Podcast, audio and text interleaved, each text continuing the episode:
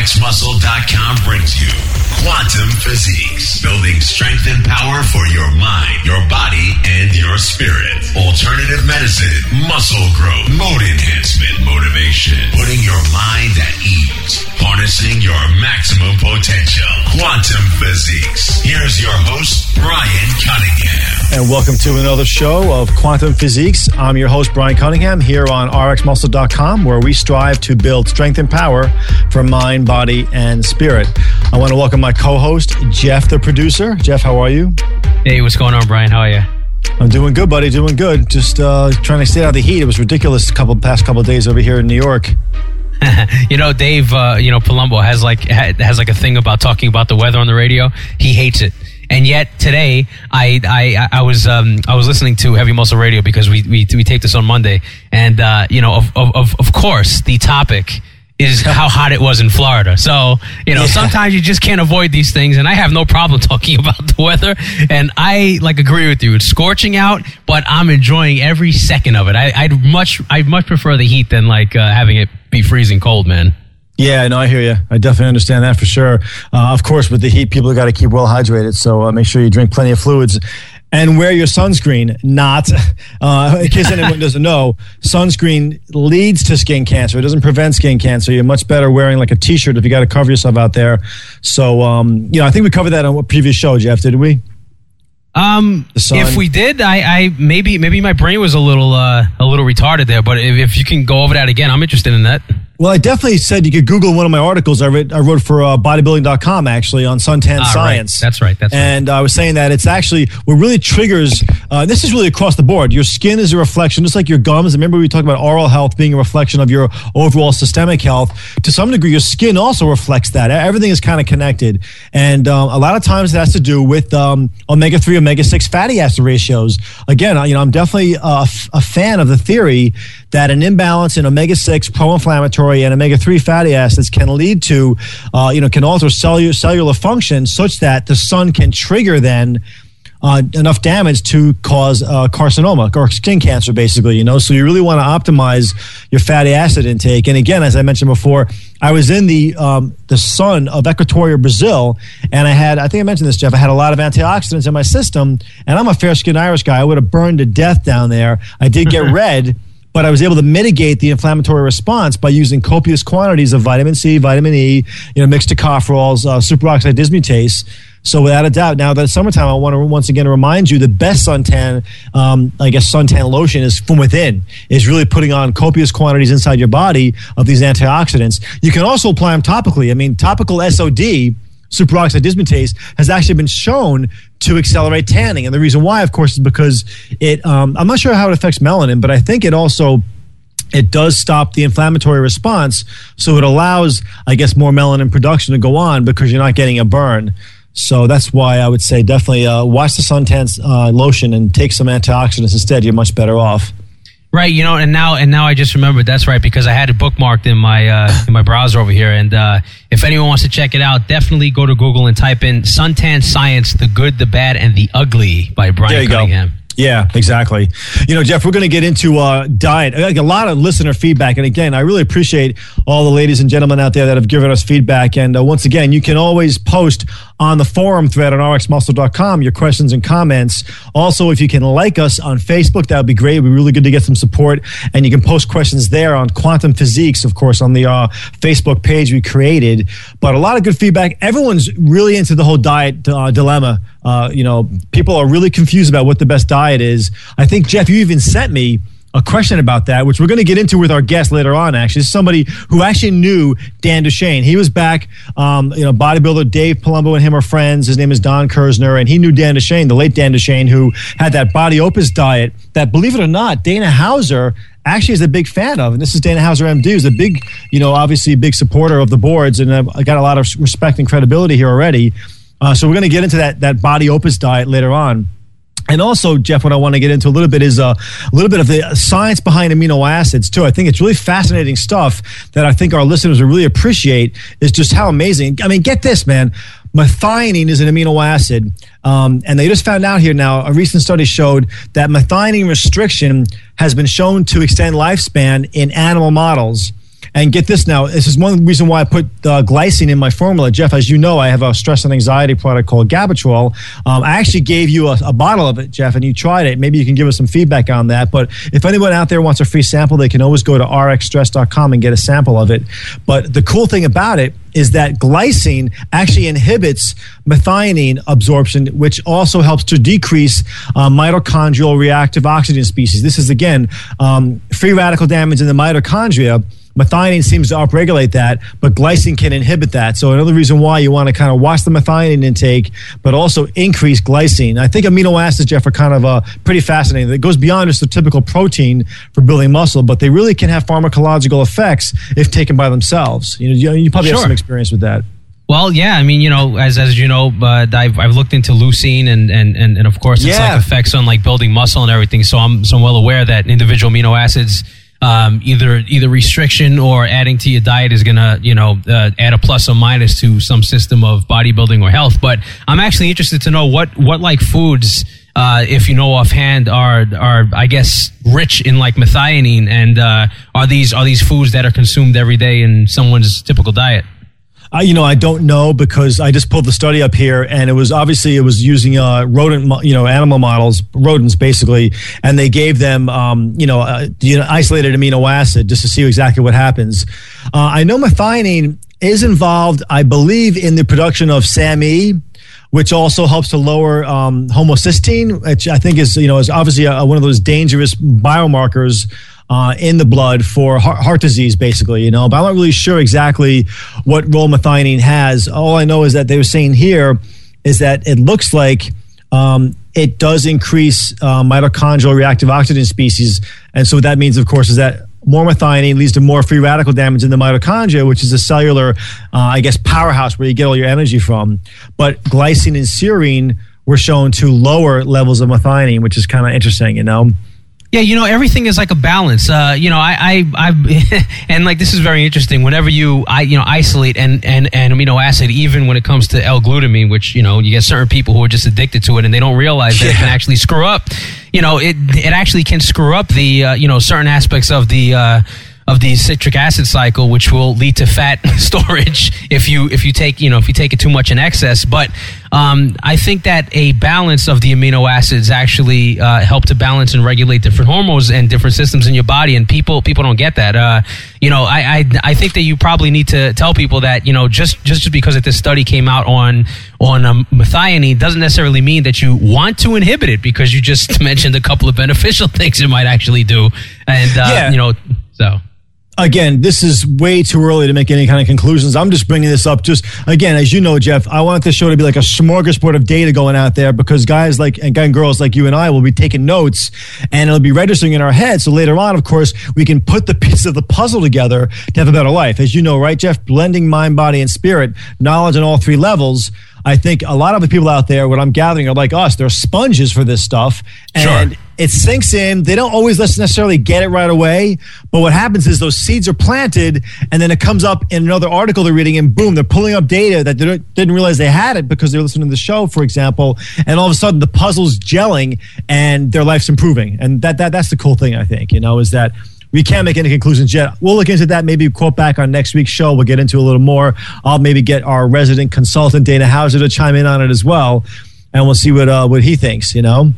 Sure, and uh, actually, to just go back to something that you say, you know, I don't want to, I don't want to gloss over this because you did bring it up. Uh, yes, you did in fact give me uh, a, a very nice gift of the Gabatrol, and I got to say, uh, I've never tried anything like this, Brian. it is very good.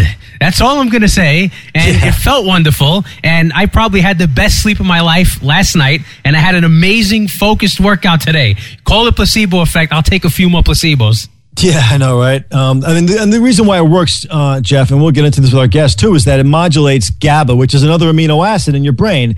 It's also a neurotransmitter. It's the chief inhibitory neurotransmitter, meaning that it really promotes uh, relaxation. It helps to promote sleep. Uh, you know, and of course, it decreases stress. And believe it or not, get this: stress is the number one health risk people face today, according to several different uh, agencies like the AMA and the American Psychological Association. Stress is the number one health risk people face today. It's a leading indicator of six of the top causes of death So this is serious stuff here that most of us aren't even aware of how much stress impacts our life. So of course, if you can increase GABA, you can kind of chill out and relax and then kind of get a grip in, in a sense on your life. And hopefully the stress levels go down and cortisol goes down too, of course.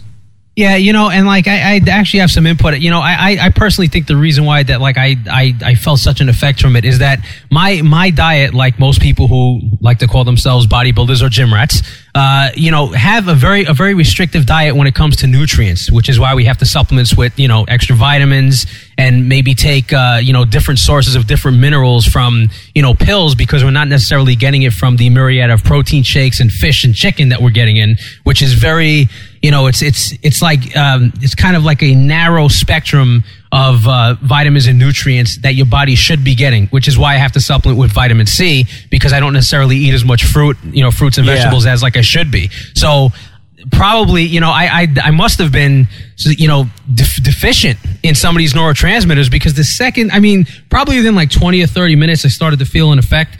And I'm, I'm, I'm telling you, like, I had no dreams or anything, but I just had a restful sleep that when I woke up, I felt ready to go. So, you know, I think that that's something to look at, you know, in terms of supplementation. You know, look at your diet.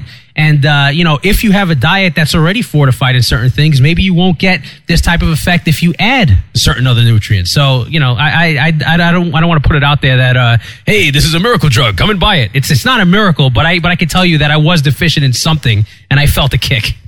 Yeah, yeah, no, that's great. I'm glad to hear that, Jeff. I mean, uh, you definitely hit it right, the nail on the head there, as far as uh, you know, GABA promoting relaxation, as far as uh, your diet, and how it can affect it. The reason why, Jeff, just so you know, that when we're stressed out, we can't just rebuild our neurotransmitters um, with our diet, is because there's a protective membrane called the blood-brain barrier that actually is a rate-limiting mechanism for uh, nutrient, I guess, uh, transport into the brain. And because of that, that's why a lot of times, you know, when we get stressed out, we burn up serotonin and GABA in a sense. And we're like, why can't we rebuild it fast enough? Because we're just, our bodies weren't designed. Our evolutionary history, again, I'm really into like the paleo or anthropological perspective uh, on how we evolved because our, our, our normal environment was one where we had just episodic periods of stress. It wasn't the chronic stress most of us are facing today, actually. It's almost like we're under so much stress today, most of us take it for granted. It becomes the new norm, but it's really toxic because our bodies are not equipped to deal with this. And this is why, you know, we have like this, again, stress being the number one killer today, basically leading to, I mean, how many guys out there? I tell you one thing, dude, I'm lucky. I self medicate by going to the gym without a doubt. If I don't work sure. out, man, it is so, again, you know, getting in the zone, that, that zone is a meditative zone, believe it or not, that a lot of us get into. Um, you know, that is such a therapeutic thing for me. And if I don't get that, some kind of activity, without a doubt, I notice that my stress levels go through the roof a lot of times. You know, uh, Brian. Certain people say you have an obsession if you uh, if, if if you made the statement you just said, uh, which is that if you don't work out, you feel like that you don't feel 100 percent like yourself. As a matter of fact, I was reading an article that I sent you by a by a particular author. Um, her name was Diane Stressing, who seems to be stressing out over exercise. And um, it was an article that, uh, again, Dave Palumbo, who I'm just going to plug all the time, Palumbo, Palumbo, um, he posted on the RX Muscle forums. and the article title was Exercise Addiction, Healthy Habit or Obsession. And, you know, I, it's, it's, it's a very easy to read, quick article, and I'm not going to go over the entire thing, but I mean, just, just to make it very, very brief. Um, just, it's, it's, if you, if you read the article, she's, she's talking about, uh, and, and this is a direct quote it says about 10% of high performance runners and bodybuilders may be addicted to their labor of love. So my, my response to that is that 99% of all statistics are 100% false. Okay. because musicians, musicians who learn an instrument, like in my case, it would be the drums, you got to be somewhat obsessed. You have to set aside a time. You have to make sure that you're going to be devoted to your craft for one or two hours a day. And pretty much when you want to learn how to do this, you have to plan your life around it. Okay baseball players, you got to be obsessed. I mean, if you want to do better or something, then you pretty much have to kind of like get in there and do it, right? So yeah. my my my my basic problem with this and like the whole premise of that exercise being an addiction is there's there's there's so many other things that I can think of. Off the top of my head, I believe that a true addiction is when you have a person who sits on their fat lazy ass all day and they watch TV. That's an addiction. You're addicted to the tube. You're addicted to sitting on your couch. You're addicted. You make that time to sit there. You know what I'm saying? And yeah, no uh, doubt. I you know, why aren't there articles written about television? Why aren't there articles written about, I don't know, having an addiction to work? Yeah, And, you know, she's- workaholics, she's- exactly. Exactly. So they, I, you know, whenever I see articles like this, and you know, I did, I did a little background search on her too, and she happens to love hiking. And some would say that she's addicted to hiking. I think that she like was talking about hiking 60 miles within 60 mile radius of some 60 degree, whoever knows, whatever. But you know what? I applaud her for doing that. And I, I, I- I just, I don't know. I don't know how you feel about articles that seem to always demonize working out and like exercise. Uh, I mean, it's an interesting concept without a doubt. I mean, uh, you know, obviously she's picking on something else that maybe she can't relate to because she can relate to hiking. And so for her, maybe she would never look at her own, I guess, addiction, like you said. She, I think you actually sent me an article about her saying, I did it because it was there. That's the reason why I climbed this mountain or something like that, you know? And then I wrote back to you and I said, you know, Jeff, uh, to be alive is to be addicted. I mean, literally, we, all of us are addicted to breathing. I mean, I know it sounds like, well, breathing comes natural, but I've had teachers who could actually stop breathing. And they've proven to me that on some level, uh, fear, in a sense, drives everything. Fear drives living, I believe it or not. It really does in a very deep metaphysical sense. And so the question is, Jeff, is that which beliefs, uh, which, which addictions does society approve of, right? I got a friend who's a, who's a crack addict, and I told him, listen, there's nothing wrong with you killing yourself on crack. Just because people tell you it's wrong, that's the societal bullshit. The truth is, is that I'm in the gym killing myself, only that I kill myself slower so I can pay more taxes and I can work longer and I can have two kids. So society says that my work addiction or my addiction to violence and being a good soldier, you know, like I'm a Marine, that's a hmm. good addiction because you serve the larger context of the group. But if you're a crack addict, no, because you're not going to pay taxes on crack, or as an example, right? You're not going to be able to work. We don't like those addictions. So the truth is, is that no addiction is neither good nor bad. It's just a matter of, I guess, in a sense, how society defines what good and bad is. And I happen to think that you know, working out, Jeff, or being healthy it is an addiction to some degree, without a doubt, dude. I, I definitely admit that I'm definitely, uh, you know, but it's for me, it's a functional addiction that without it, I think I'd be far worse off, to tell you the truth. I really do. I, I, I, agree with you. It's just you know when when when uh, people use the word addiction, usually it's to demonize something. You know, you know, obviously, you know that they're not going to say, "Well, you are addicted to being a, a, uh philanthropist." So you know, you know, no one, no one ever you know write an, write an article about how generous you are. Uh, you know, or like you know, having that be an addiction, and so that you know, it, it- it's it's just fascinating to me. But I I can completely understand your point, and I, I do agree that everything that we do in life, to a certain extent, is one driven by fear, and two, we are addicted Yeah. to something. Yeah, that's that's the big thing I think is just to realize, uh, you know, how do you balance your addictions? That's really what it comes down to, you know. And uh, you know, just because I, do I win the game of life because I'm down here for 80 years and I had three kids and I paid my taxes? Society right. says I do, right? But you know, if my friend goes out into the woods and he finds nirvana with, with some crack and overdoses, I mean, he may cram more qual. Who the fuck can say? Pardon my French. Really, the quality of a quantity. Who can say? You know. I mean, we know people that are like rocks, right? They're ba- basically brain dead. They're existing in society as like uh, automatons in a sense.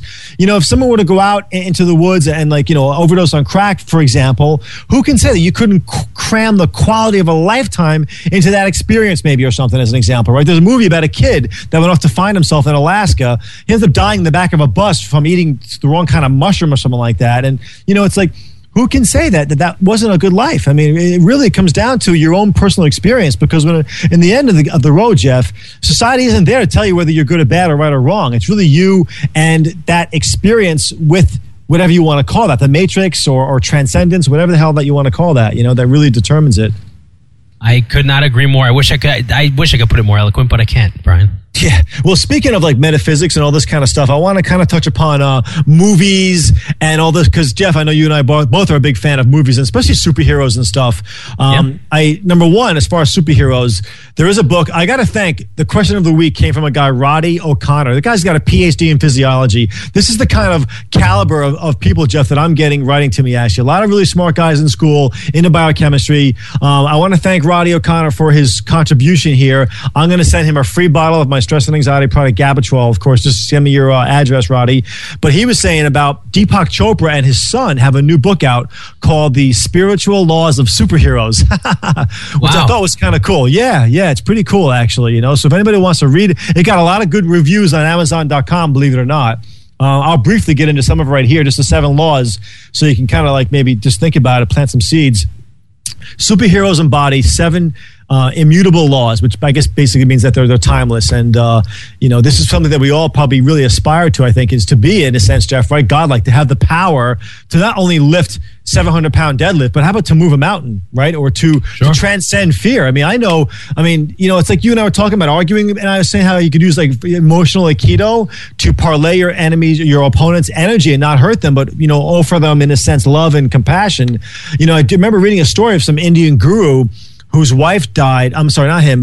One of his students' wives died in his uh, ashram, and the guy was like blaming him because you know he made them do all these hardcore spiritual practices. So the guy breaks into the, um, I guess the guy's apartment or house, whatever you want to call it, with a sword, and he's running at the guy to kill him. And this guru guy just like opens his arms and welcomes, you know, him with complete compassion. And the guy falls down, of course, and starts crying. You know, it's probably kind of a typical story, but it is very powerful, though, right? I mean, you know, another guy called Jesus did the same thing, man. He was like, you know, you can't you can't kill me. You can't you know i transcend this matrix. So you know it's just amazing how you can embrace the inevitability of your mortality in a sense right? And that's i think the kind of power we're all going for. And i mean really to a certain degree like i said before working out jeff and trying to get power and strength there really is something deeper we're striving for right? It's that power to transcend our own mortality in a way. I really think it sounds crazy but i think it's so true. And this book kind of shows this and these guys are talking about that so let me just read this off to you, Jeff, quickly, and you can uh, you can opine. Uh, the seven laws are the law of balance, the law of transformation, the law of power, the law of love, the law of creativity, the law of intention, and of course the law of transcendence. Uh, so those are the seven laws. Now, there's some cool things here this guy was talking about in his review. Uh, he's the superhero buff. He goes, superheroes like Silver Surfer, they don't just tap into the qualities of higher consciousness, they embody them. Like the great prophets, their selflessness comprises the highest ideal that we value as a civilization. When they look upon the world and everyone in it, they see themselves and ask, how can I make things better? Superheroes don't have to solve all of life's mysteries because they are life's mysteries. With their knowledge, they learn to do less and accomplish more, and ultimately do nothing and accomplish everything. And this is exactly what Jeff and I have been talking about with all these movies, right, Jeff? With uh, Jet Li and Hero, where he, sure. in the end, he does nothing and he That's transforms right. a, a freaking nation. Or even something as simple as uh, Kevin Costner Dances with Wolves. The guy who's going to die. He gets on the horse. He opens his arms. He lets go of his life. The soldiers begin shooting at this guy, and there was an act of surrender. But in that, I guess you could say his side was able to overcome and accomplish, I guess, defeating the the enemy, whatever you want to call it. You know, so it's uh, it's pretty cool stuff, man. It really is. You know. I, I um I actually like all those concepts and like I think that he pretty much embodied it. The one that stands out to me is you know of course uh, doing nothing. And and and like you know people people hear that and they and they like kind of laugh at it. But uh, you know I, am I'm, I'm like thinking of a couple of the superhero movies um, you know one of them that's out there right now Captain America. And yeah. uh, I, I you know I know I know that you saw it first and then and then I saw it uh, probably probably a couple of days after. And um, what I what I noticed about that movie I don't know I don't, I don't know if you noticed it too but the action although it was in there it seemed to be kind of thrown in because they knew it was a superhero movie but it really wasn't about the action. Did you notice that? That's a great point. Yeah, no, I think you're right. It really was. I mean, uh, but you know, it's kind of funny. I mean, you definitely hit upon something there because you know the the metaphor was the guy transforming his life, right? He came Correct. in, he went in a skinny guy, and he came out like what society would say is a winner. I'm a big muscular alpha male, you know. Yeah. But mm-hmm. obviously, that's just a metaphor. The interior transformation that, that really happened, right? Well, yeah, and, and, and like another interesting thing, and this is spoiling absolutely nothing because th- this is you know this is inside the trailer and everything. But there was a particular person who who, who spoke to him before he made this transformation to Captain America, and, he, and and like he told him, he says, no matter what happens, you have to remember that you're going to remain a good man. And from the beginning of the movie to the end, he was always the same person. He yeah, was the he exact was. person that he was before he donned the you know the the uh, Captain America outfit, and then afterwards, and everything he did, he would have done. Great point. Great point. Oh, so, buddy. You know, which again embodies one of, I'm sure it's probably mentioned in this book, is that these guys have the utmost humility. There's no ego. There's absolutely right. no ego there at all, buddy. I mean, that, you exactly hit the nail on the head. This guy became a god in a sense with his power, but he did not embody it personally.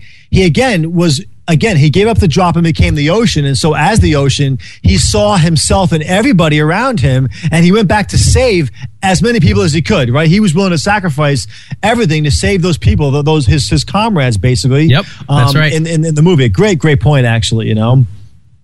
And that's Hey, why. buddy, one more thing. that's why I'm gonna have to look into this book, man. Uh, what's what's what's the name of the book again? Oh, the book is The Seven Spiritual Laws of Superheroes by Yeah, check Deepak. Chopra's son. And I believe his name is, um, well, Deepak Chopra is one author. I forgot the name of his son, actually. Oh, Gotham. Gotham Chopra. That's awesome. He's probably a Batman fan. Well, you know what's funny? I think Gotham. They mentioned this on one of the interviews. Actually, that Gotham was uh, a legendary place or something. Actually, that's where the word Gotham City came from. And so Nice. Deepak obviously knew this, and he named his son Gotham. So there's, it's kind of cool how language does reveal a lot of hidden stuff. You know? And now and now Gotham is writing a superhero book. So Yeah, it, it, it makes sense, right? Uh, of course. Yeah. Hey, I saw another movie I want to mention too. I thought was pretty cool. On uh, speaking of evolution, uh, Planet of the Apes. Definitely, definitely a Oh, must wow. see, Jeff. You got to check it out. Yeah. Yeah, I'm, I'm, you see, every time you mention a movie, I, I, it's it's it's on my list, and then I'll watch it a couple days after. So now I'll watch it tomorrow.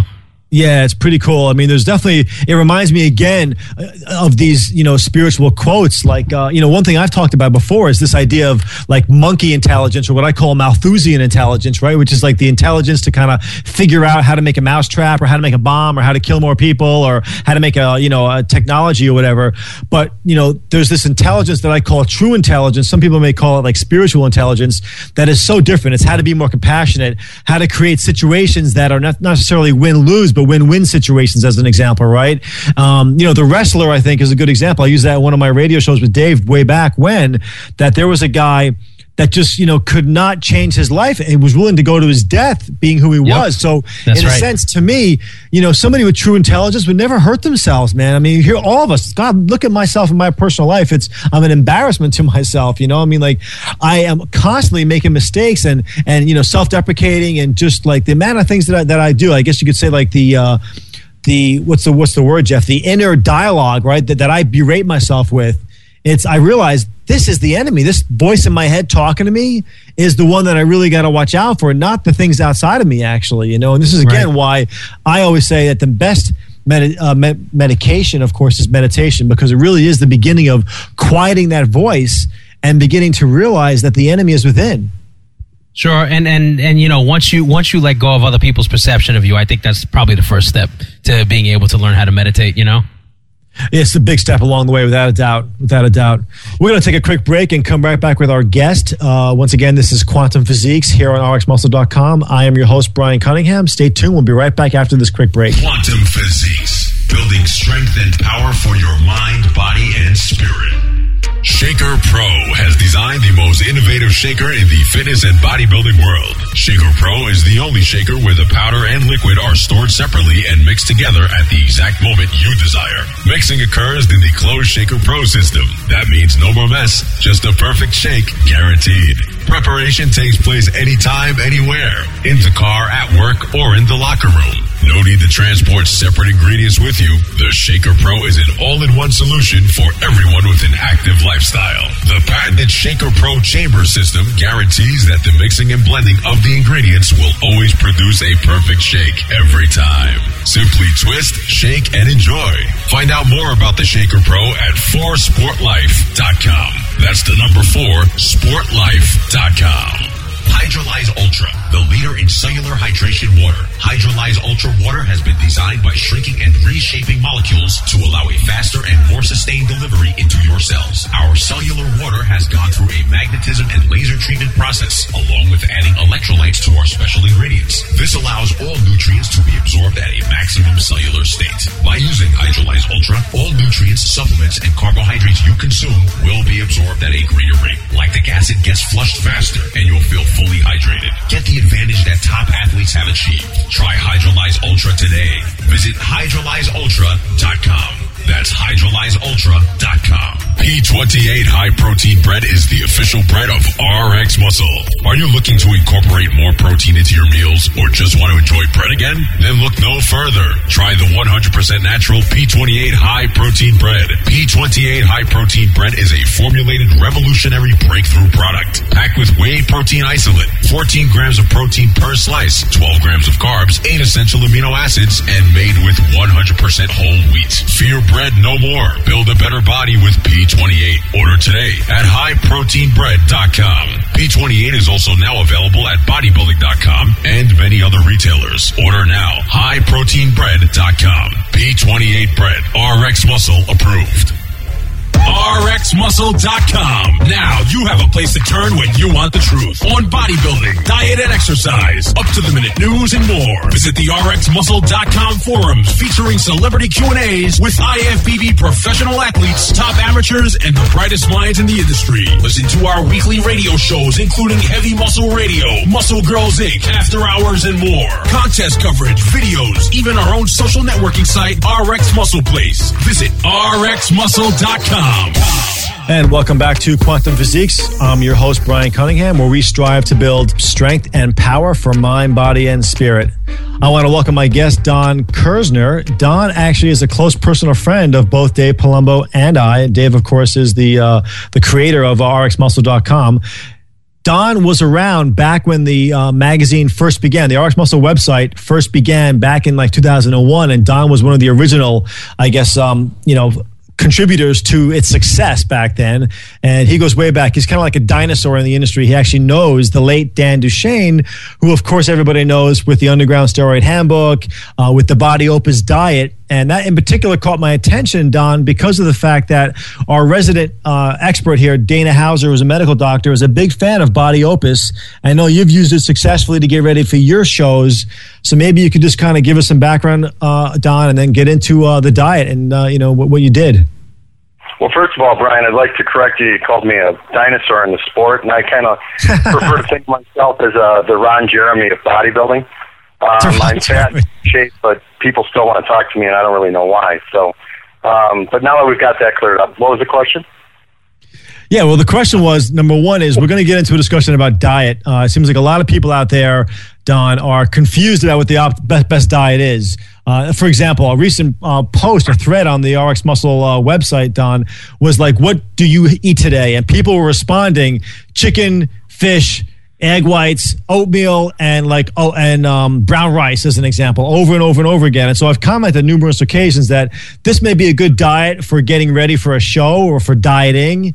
But um, you know, there's a word inside the word diet that people got to be careful of, and that's die. And I think there's a lot of die in diet if you're not careful, you know, because these people are, I think, are macronutrient, micronutrient deficient, um, probably even uh, out of balance with their fatty acid profiles too. And again, you know, maybe you can get into some of your dietary uh, explorations, the use of the Body Opus diet too, if you if you wouldn't mind elaborating on that. No, I, I was um, I was competing in uh, bodybuilding for about five years uh, prior to meeting um, Dan and um, and talking to him a little bit about diet. And uh, Shane. I, yeah, Shane, yeah. And uh, my problem, uh, I was big. You know, I could get big really easy. I think I was like 335 uh, off season, um, but I really couldn't get lean.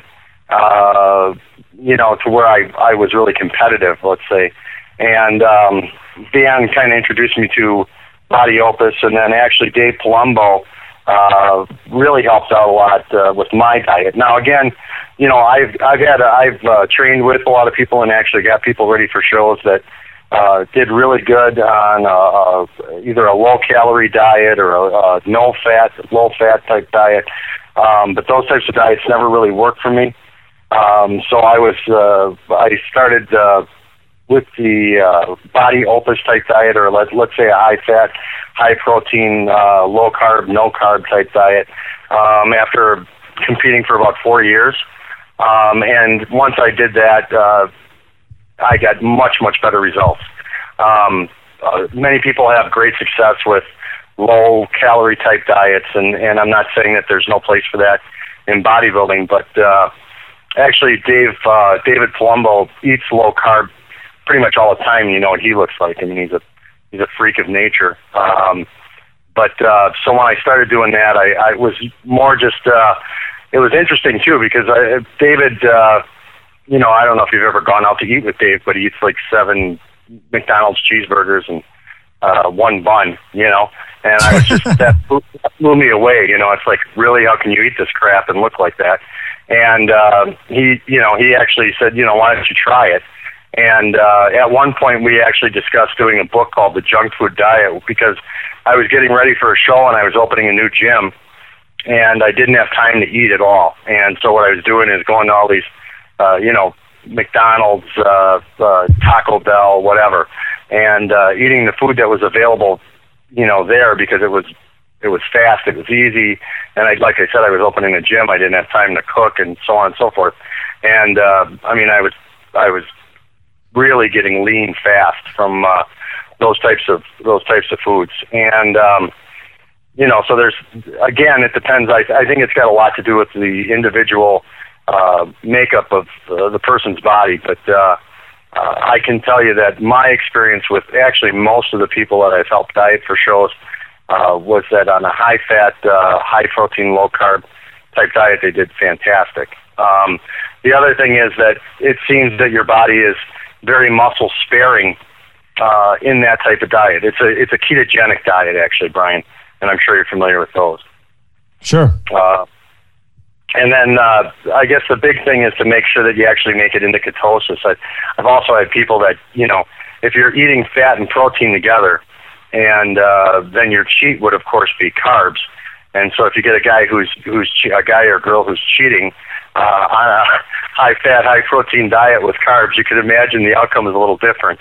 Um, you know, they start to blow up like a balloon. So uh, you have to be very uh, very stringent on the diet. Make sure you don't cheat. Um, but it works. It works surprisingly well for many people. Yeah, no, I'm sure it does. Obviously, Dave's built uh, a success on this theory.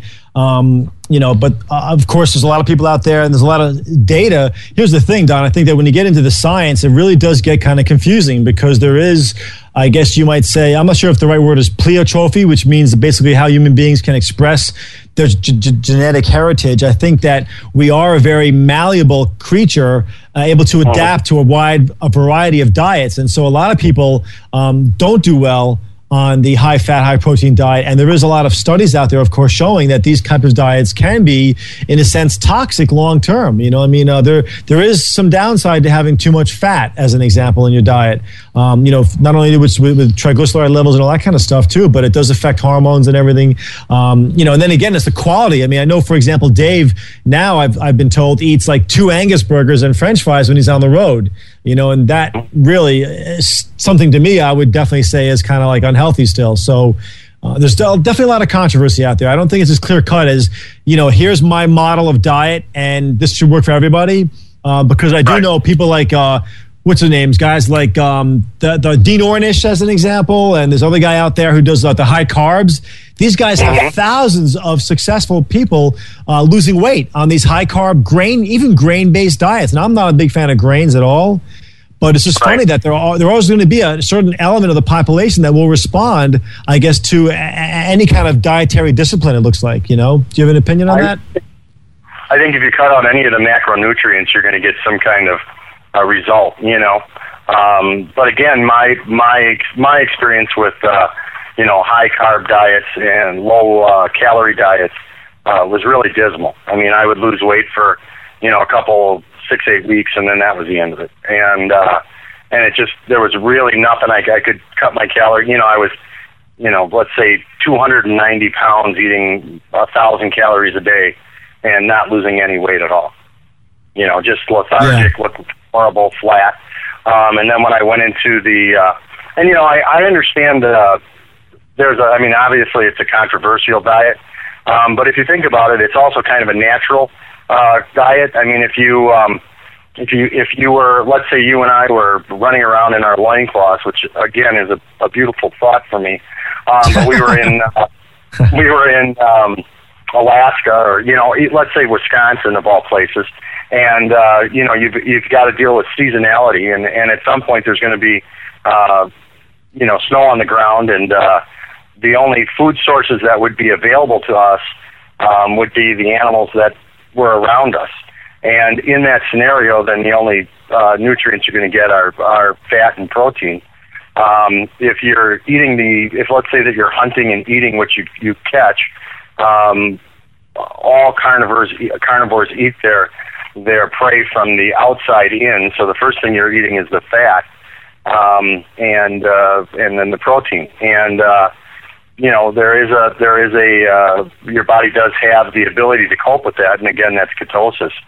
Um, and in a ketogenic diet, it, if you lower your fat intake, you'll actually stop losing weight, um, which also makes sense because if the animals around you were had low fat or low body fat, that would indicate to your, I, I would think, uh, would indicate to your system that uh, times are tough and it was time to shut down your, uh, your, um, and you know, your, your, uh, what's the word I'm looking for? Um, your thyroid. Uh, yeah, your thyroid and slow down slow down your processes to try to make it through to the next size. size yeah, metabolism, know? sure. Right, and so um, you know, again, my my uh, experience with uh, ketogenic type diets is that uh, I sleep less, I've got more energy, um, strong, you know, sh- sharp, witty. Uh, not, you know, when I dieted on a low, uh, a low fat, uh, low, uh, cal- you know, low caloric intake type diet, I was lethargic.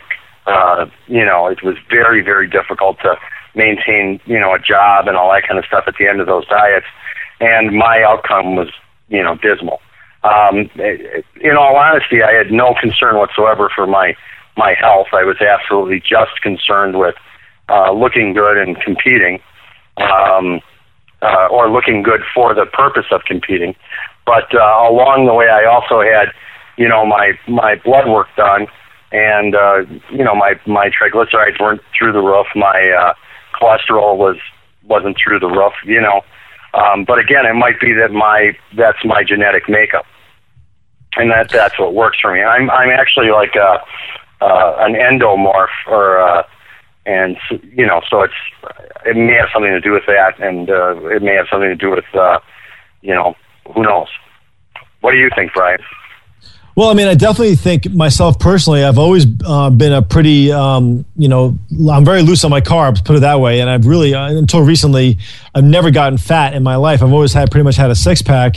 So my own personal experience has been is just that it's the level of activity that dictates. I mean, again, if you are someone who's pretty active, um, maybe you're doing like uh, nine to five construction type work, and then there's no way you're to live. I think, Don, successfully on a uh, on a low carb diet because you're just burning up so much you know, the amount of, I guess, calories or the amount of, I guess, sugar you need to, to keep going is going to be really tough, I think, on a ketogenic diet. You know, I think some of these populations that live in high fat, high protein, like the Eskimos, I don't exactly look at them as being, um, you know, healthy. I mean, they're kind of fat people themselves. And also, I do believe there's some evidence that they have had heart disease before as well. Now, I'm not sure about that. I'm just, we're getting into the whole China study debate. I know there was some, uh, you know, spurious data there. I really can't speak as an authority on that. But I'm just not quite sold on how healthy long term Again, too, one thing that Dr. Scott Connelly would talk about is uh, the Lewis and Clark expedition as an example of proving how healthy, uh, I guess, a high fat, high protein diet is to some degree. But, you know, Don, one thing you got to keep in mind is that these were wild animals that were eating their natural uh, diet. So their meat was more natural, uh, I guess, in a sense as well. We, of course, now are being poisoned by industrial farming, which is just basically genetically modified, uh, you know, organisms, both crops and uh, animals as well that are pumped full of all kinds of chemicals to to maximize profits or to maximize the quantity over quality. Without a doubt, these things have significant downstream effects on our health. Of course, one simple example is just the, lack of omega three fatty acids, the lack of conjugated linolenic acid, as an example, in uh, regular beef as opposed to grass fed beef, for example. Right, the um, the amount of um, I think it's PCBs or there is some type of industrial toxin that is very high in farm salmon uh, that you don't get near as much in wild salmon, as an example, too. These, these are toxins, again, that can act in synergistic ways with, with other toxins we're not even really sure yet, um, and that can cause all kinds of problems. So, you know, it's, it's a pretty complex issue, and there may not be a simple answer, unfortunately, for my listeners. Right, I, I agree. I would like to mention that my wife is a fat Eskimo, so I'm a little offended by your uh, comment. In any case, Um, you know, again, my my situation is is I understand where you're coming from, and I and I and I and I neither agree or disagree. Um, you know, as far as the the health benefits or or lack thereof in a in a ketogenic diet. Uh, my my uh, my experience with that type of diet is more for the purpose of bodybuilding. Um, you know, but I guess uh, uh, I think that you know one of the programs that you should probably watch and you could learn a lot from is Dancing with the Stars um, because they're all on ketogenic diet, and they all look great. So right there, you know, you know what I'm saying, Brian, right? Yeah, Sarah Palin's daughter look look, look great. That's for sure. yeah, well, you know um, what? I've been I've been trying to get on that show for a while, but apparently it's I don't. It doesn't look good. Yeah. Hey, uh, speak, I don't want to go off on a tangent here, and uh, Jeff's going to have to cut me back here. But uh, speaking of Sarah Palin and the instability in our economy today, the Dow is down over 600 points. Now, people may say, what the hell does this have to do with bodybuilding? But I'm telling you, man, if things keep going the way they're going, it has a lot to do because you won't be able to afford your gym membership. You won't be able to afford your protein powder. So this has a lot to do with what's going on. This is, again, guys, it's all about the puzzle and putting the pieces of the puzzle together. Now, Don and I were talking before the show about how scary it is. Don, I've actually encouraged my listeners several weeks ago, even maybe several months ago, to buy gold and silver. Uh, silver, just so you know, since I've actually recommended that, has gone from about 34 up to 40, $40 an ounce. And gold has gone from roughly fifteen hundred or so an ounce up to over seventeen hundred dollars in the past two months alone. These are astronomical numbers, guys. And again, if you can afford anything, I'm telling you, just a little bit of an insurance policy or a plan B is buy some precious metals just in case this whole kit and caboodle falls apart. Well, I think more Don, important than that, we should, I think more important than that, we should all, you know, hedge, uh, you know, on this economy because I mean the truth is if we if we don't have money, we're not going to be able to afford to buy your supplements. And if that were to happen, Brian, you'd probably be forced to go on to a fast food type diet. At which point you probably would gain weight, you wouldn't have abs anymore, and I, I got to be honest with you, I think that'd be the, uh, the greatest loss for the whole country. yeah. Well, you know, Don, you, you make a good point, actually, because it's unfortunate that it actually is the poor people out there that tend to live at McDonald's. And again, our country is literally falling apart at the seams the seams being, of course, the waistline because people are eating so much inexpensive food because they can't afford to buy high quality food. And this is really costing all of us quite a lot of money, I think, Don. So it's kind of funny how we're able to weave politics and humor into a bodybuilding show that all really is very relevant, actually. And I think that uh, we all need to be really careful about what, what the future holds.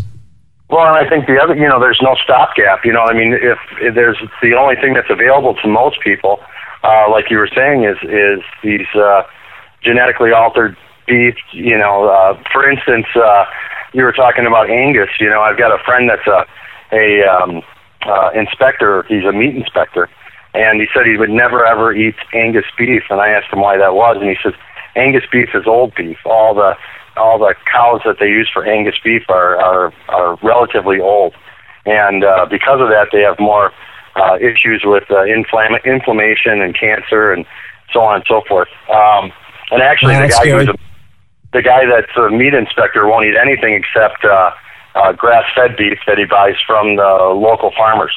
No kidding. He, yeah, he won't buy. He won't. Yeah, he said if you saw the inflammation, and uh, you know, I mean, he did say that they're they're pretty diligent. You know, we all have this this thought of uh, beef inspectors, you know, standing around smoking cigarettes and and uh, you know with their iPhones on, you know, watching TV and all the dead cows going by. But he said actually that I, I don't know where they came up with it, but anyway, he said actually that's not how it is at all. He said they are pretty pretty uh, conscientious and they they really do try to screen out anything bad. But he said the amount of uh, inflammation and and uh, again cancer and and uh, you know uh, just horrible diseases that they see um, these animals go through with, and, and what is actually allowed to go through and into the into the um, American diet is is is very questionable. And uh, sure. the fact that a, a uh, he's actually a uh, a meat inspector and uh, uh, travels, you know, all over to do this, and um, he will have nothing to do with meat that's that you buy at uh, the local grocery store or Walmart or whatever. Um, uh, that kind of tells you right there that we should probably, as people that are somewhat health conscious, be looking for alternative uh, places to to buy our food. You know, because I yeah, I, no, I, definitely. I would Without have to imagine that these these uh, corporations don't have our best interest in mind. You know. No, they don't. They don't. Uh, and uh, you know, that's a, Don. You, you raised some great points there. I want to thank you for those for those thoughts. You know, uh, just I just reminded myself of uh, this guy uh, from Baskin Robbins, uh, John Robbins, I think his name is, wrote "Diet for a New America," and I believe he went out and documented uh, some of the things going on in the slaughterhouses. And um, the statistics are really pretty grim out there. Number one, it's one of the most dangerous jobs. Again, I'm not seeing about the meat inspectors. These- These are the guys that actually work in the slaughterhouses themselves. It's a very dangerous job. A lot of uh, very dangerous, heavy equipment that, that can that can cut people and kill people and maim people. And uh, also, the the job itself is so disparaging or so depressing because you're basically killing animals all day. And a lot of them, I guess, in a sense, you know, it does wreak havoc on the mind. And so they've documented, you know, a lot of mental illness or serious conditions with these people where they actually start even sometimes torturing the animals and stuff. Like, you know, if, if a pig, for example, is squealing too much, they'll, I mean, I heard one specific case where like, you know, one of the guys was like rubbing salt in an open wound with this pig because of course they're getting irritated by these animals. And so they, they end up reacting as animals themselves to some degree. So, you know, it's kind of work. I, I, I wonder on a metaphysical level if this negative energy, in a sense, right? These adrenal hormones, uh, all the different chemicals, these nefarious chemicals, uh, to some degree, are not rendered uh, inert during the cooking process. I, I kind of think to some degree now there seems to be more and more evidence that the quality of your food really does affect the quality of, of your life and of your body's health, actually. And so, again, you know, my my thing is is that you're better off paying a little bit more money for high higher quality food.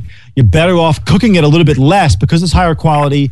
It's cleaner. I mean, I eat my meat raw, Don. Just so you know, I buy grass-fed beef from. Uh, you know, Dave's a big fan of U.S. wellness meats. I know the guy. His name is John, the, the farmer, personally unbelievable guy of, of unbelievable character and integrity. Um, you know, he, he really nurses those cattle and treats them with all kinds of, you know, respect uh, until the end. And that meat, you can basically, you can just, you can eat it raw. I mean, I do pan sear it and then it's raw on the inside. But it's uh, a phenomenal quality, actually, and I really think that you're right. That there are, um, you know, there is a big push. There's a lot of evidence to me pointing in the direction of people, I guess, in a sense, buying higher quality food uh, for a lot of different reasons. You know, Don? Right. No, I agree. I agree. And, uh, you know, I think that, uh, again, the fact that the meat inspectors won't eat it and that most of the people that work at those places uh, have, have issue with eating it. And, um, you know, so I think it, it's definitely something, you know, I mean, again, uh, there's a lot of documentation now that, you know, like I'm sure you've seen the, the movie Food Inc. and uh, some of the other, some of the other programs that are similar. Um, there's so much information out there now to, to really help you make better food choices. Um, and again, uh, I don't know that, you know, the hormone levels and so on and so forth. I mean, I, I understand what you're saying. I don't know how that, uh, if there's ever, ever been any studies uh, to that effect, but it would make sense that since you are what you eat, I mean, we've heard that our whole life. Um, and, you know, again, uh, the situation in those slaughterhouses is, is definitely not, uh, they're not paying any respect to the animals that are giving their lives so you can eat, you know, which Yeah. uh, it sounds like you go hug a tree, but it's, you know, nevertheless, it's, that's, you know, it's a fact, you know Yeah. because yeah. No. it, it, the average person doesn't realize that a cow really doesn't come shrink wrapped and, and in a freezer. You know, they they really Yeah. don't give it any thought to the fact that those animals are how they're being treated or where they came from and so on and so forth. And more importantly, you know how they were how they were fed.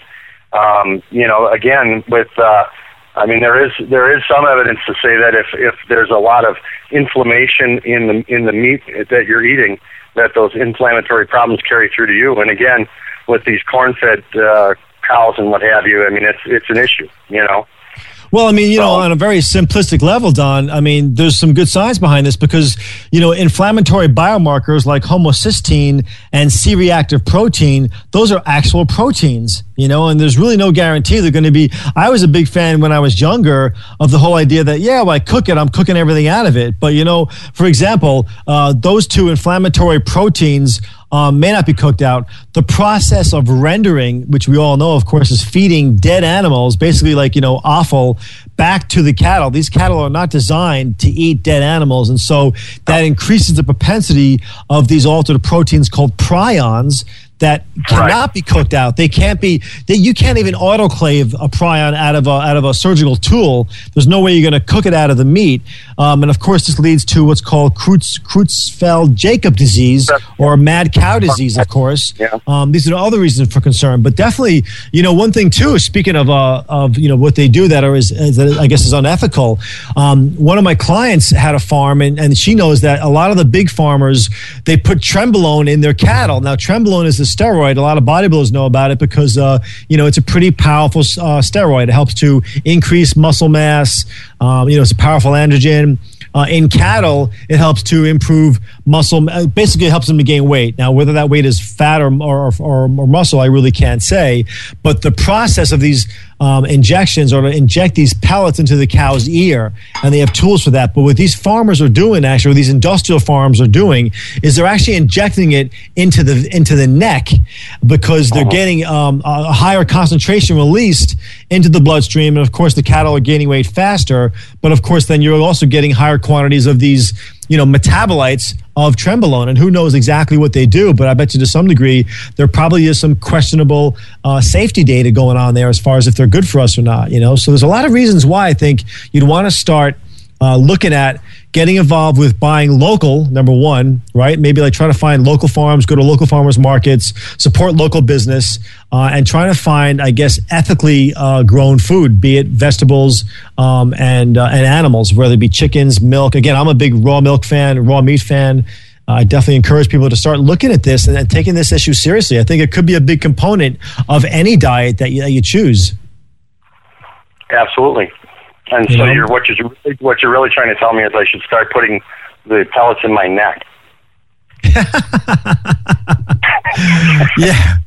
Well, you're already pretty fat, buddy. I think. You know, I mean, first of all, with you being a dinosaur, slaughterhouse is right around the corner for you anyway. So uh, I, you're, you're past you're past pellets in your neck. You know, you may want right, to put some right. pellets in your brain because you got too much. You don't get too much gray matter in your brain, but uh, that's another issue. You know.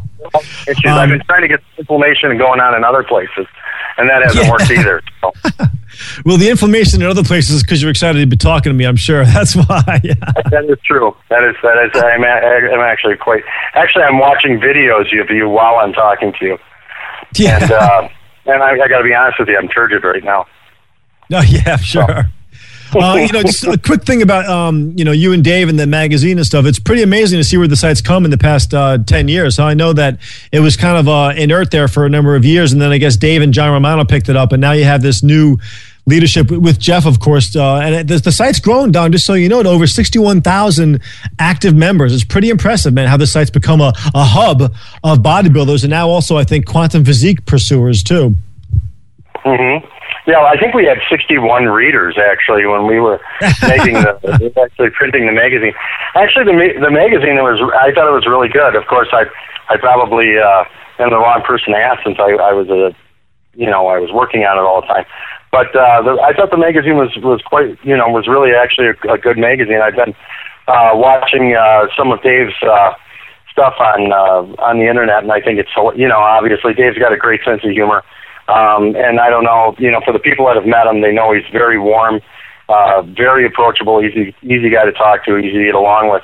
Um, so I think it's, I think it's just Dave's nature to, uh, to have, uh, you know, a following of some sort. And then, uh, you know, let's face it, people are interested in, uh, you, you get both, you know, you get both sides. You get the people that are interested in, uh, in just health and well-being and, and maybe doing a little bit better with their, uh, their physiques. And uh, Dave is obviously somebody that can give you a lot of information on how to do that. And then there there is there are other people that come there to see the freak show, and there's definitely a freak show going on as well. So, um, but uh, yeah, Dave uh, Dave and I have known known each other a long time. We've kind of not talked much recently. Uh, he's he's always you know he's always got like 14 businesses uh, going, but um, uh, you know he's a, he's a great guy and and I enjoyed working with him quite a bit. It was a lot of fun. Um, we uh, we I had the opportunity to go to a lot of the different shows. Uh, we had booths at a, you know a bunch of the shows. We had uh, excuse me, we had a lot of people stop by. Uh, Tazzy Cole was there. Um, uh, just you know a lot of uh, a lot of the people that we featured in the magazine.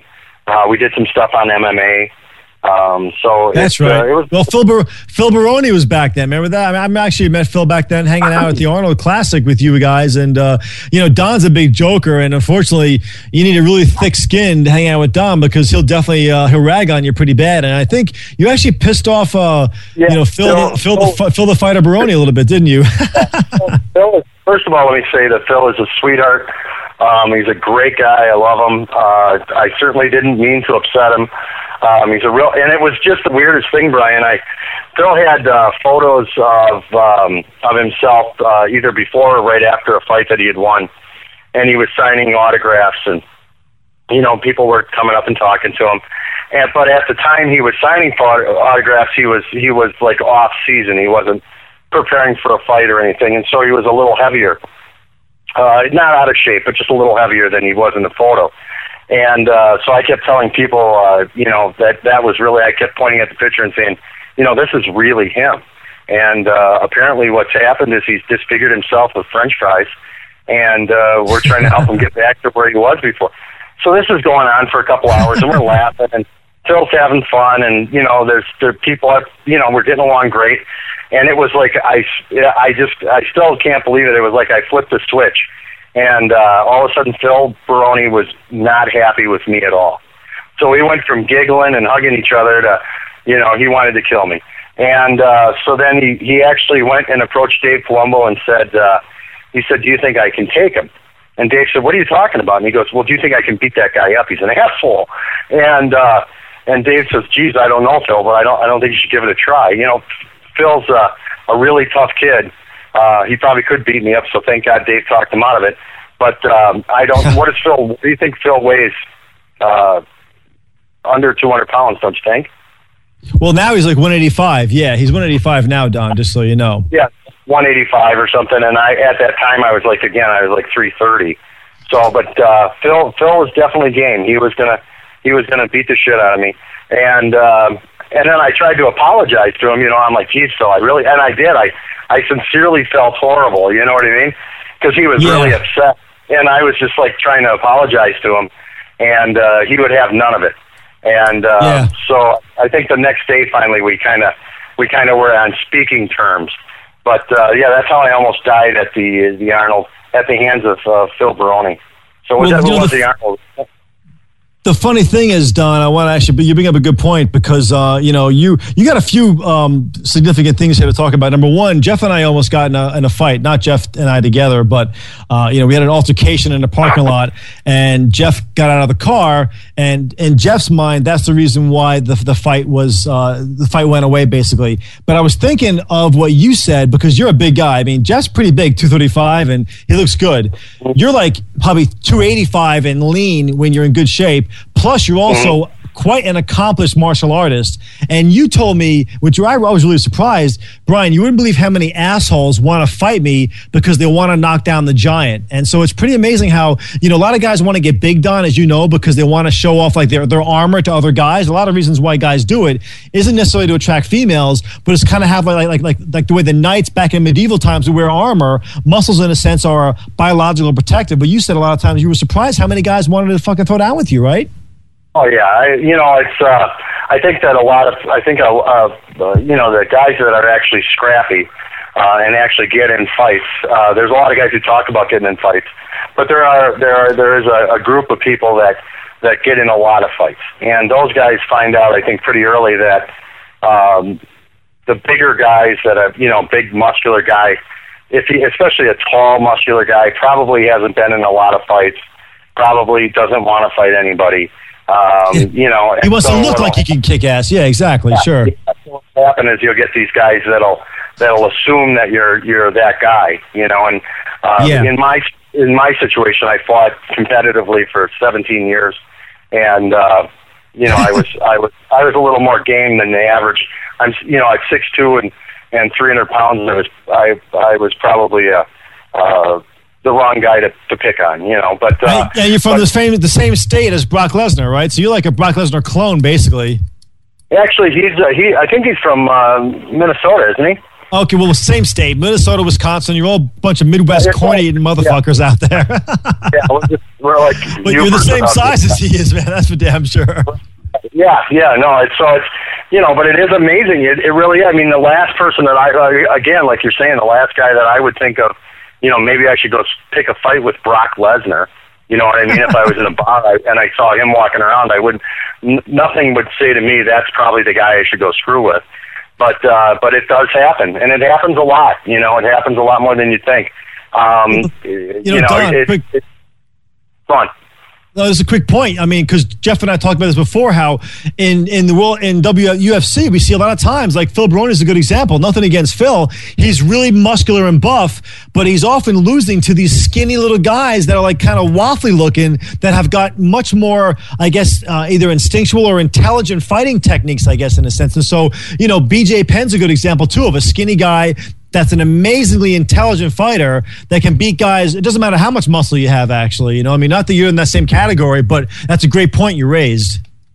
Well, I'll tell you, you know, the thing is, if you watch these, uh, uh, it's interesting to me. You know, when I watch the World's Strongest Man and all that kind of stuff. I mean, there there are the guys that like uh, Pudzianowski that looks like a physical specimen, but uh, you know, the vast majority of those guys that do really really well you know, Angus Vermangus Angus and then his brother Angus yeah. Vermangus Mangus. Um, those guys, uh, you know, they have that farm boy build. They don't, they're smooth looking, round shouldered kind of guys. And That's I right. think that uh, in MMA, I noticed that those, those same kind of physique guys do pretty well. As, and uh, I think there's just, uh, again, there's genetically, there's a group of individuals that are incredibly strong. And, uh, yeah. they probably don't look the part, you know?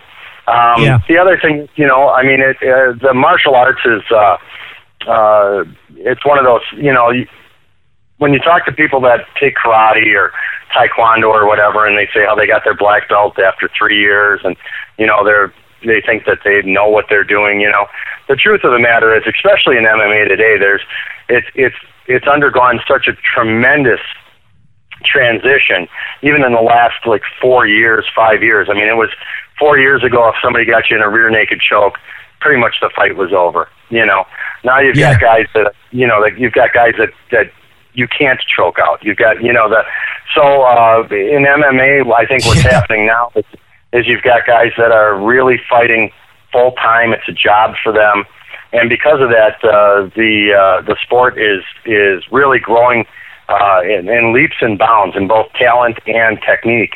And um, you know, again, a guy like Phil Baroni, uh, you know, it, technique is a huge, huge thing, and and uh, uh, Phil's a great fighter, and he's and he's and he's a tough, willing guy. I mean, that's you know, if you look at what makes a good fighter, it's it's the ability to take abuse, the willingness to take abuse, and then the technique to be able to dish it out. And uh, really, I mean, uh, the your physical attributes, of strength and speed, uh, you know, definitely play into that as well. So uh, you know, these guys that are that we're watching now uh, really ha- are so much more complete. Um, oh yeah, of course. It's, like if you were to look at uh, football players from you know the 40s and 50s or even the 60s when they weren't really, you know, they it, it's just a totally a different breed nowadays. I mean, those guys, it's it's a high art. You know, the uh, yeah. America. That's our that's the sport that we pick you know, uh, for the most part, and uh, we've we've really developed that to a high art, and the same is now becoming true of uh, of MMA. And it's it's interesting to me because um, I've got a lot of friends that are MMA. I'm sure you do too. Have a lot of MMA fr- fan, friend, friends that are fans of MMA, and then uh, they'll talk about how boring boxing is. And uh, I've noticed that after a guy watches MMA for a while and really develops his understanding of the sport, then they start to become boxing fans as well because boxing again is it, it has developed to a high art, you know. Yeah, and sure. uh, it's really exciting to see MMA do the same thing. You know. Yeah, no, it is. It is definitely. Hey, listen, we got to wrap it up. Unfortunately, we haven't had a chance to uh, get back into our conversation about diet. And also, I wanted to inject uh, a lot of the amino acid science. Again, we haven't had a chance to finish this conversation, so we'll have to get Don back uh, and have a part two on this dietary uh, dilemma and also amino acid science. So, once again, I want to thank our listeners. If you guys have any questions or comments about the show, by all means, please find us on Facebook under Quantum Physiques or on the forums uh, on the rxmuscle.com website. And once again, thank you for listening. This is Quantum Physiques. I am your host, Brian Cunningham. We'll be back with a great show again next week. Stay tuned. Quantum Physiques with Brian Cunningham is dedicated to harnessing the power of the holy grail of health, fitness, lifestyle, and success. And you'll hear Quantum Physiques every Wednesday evening only on RxMuscle.com.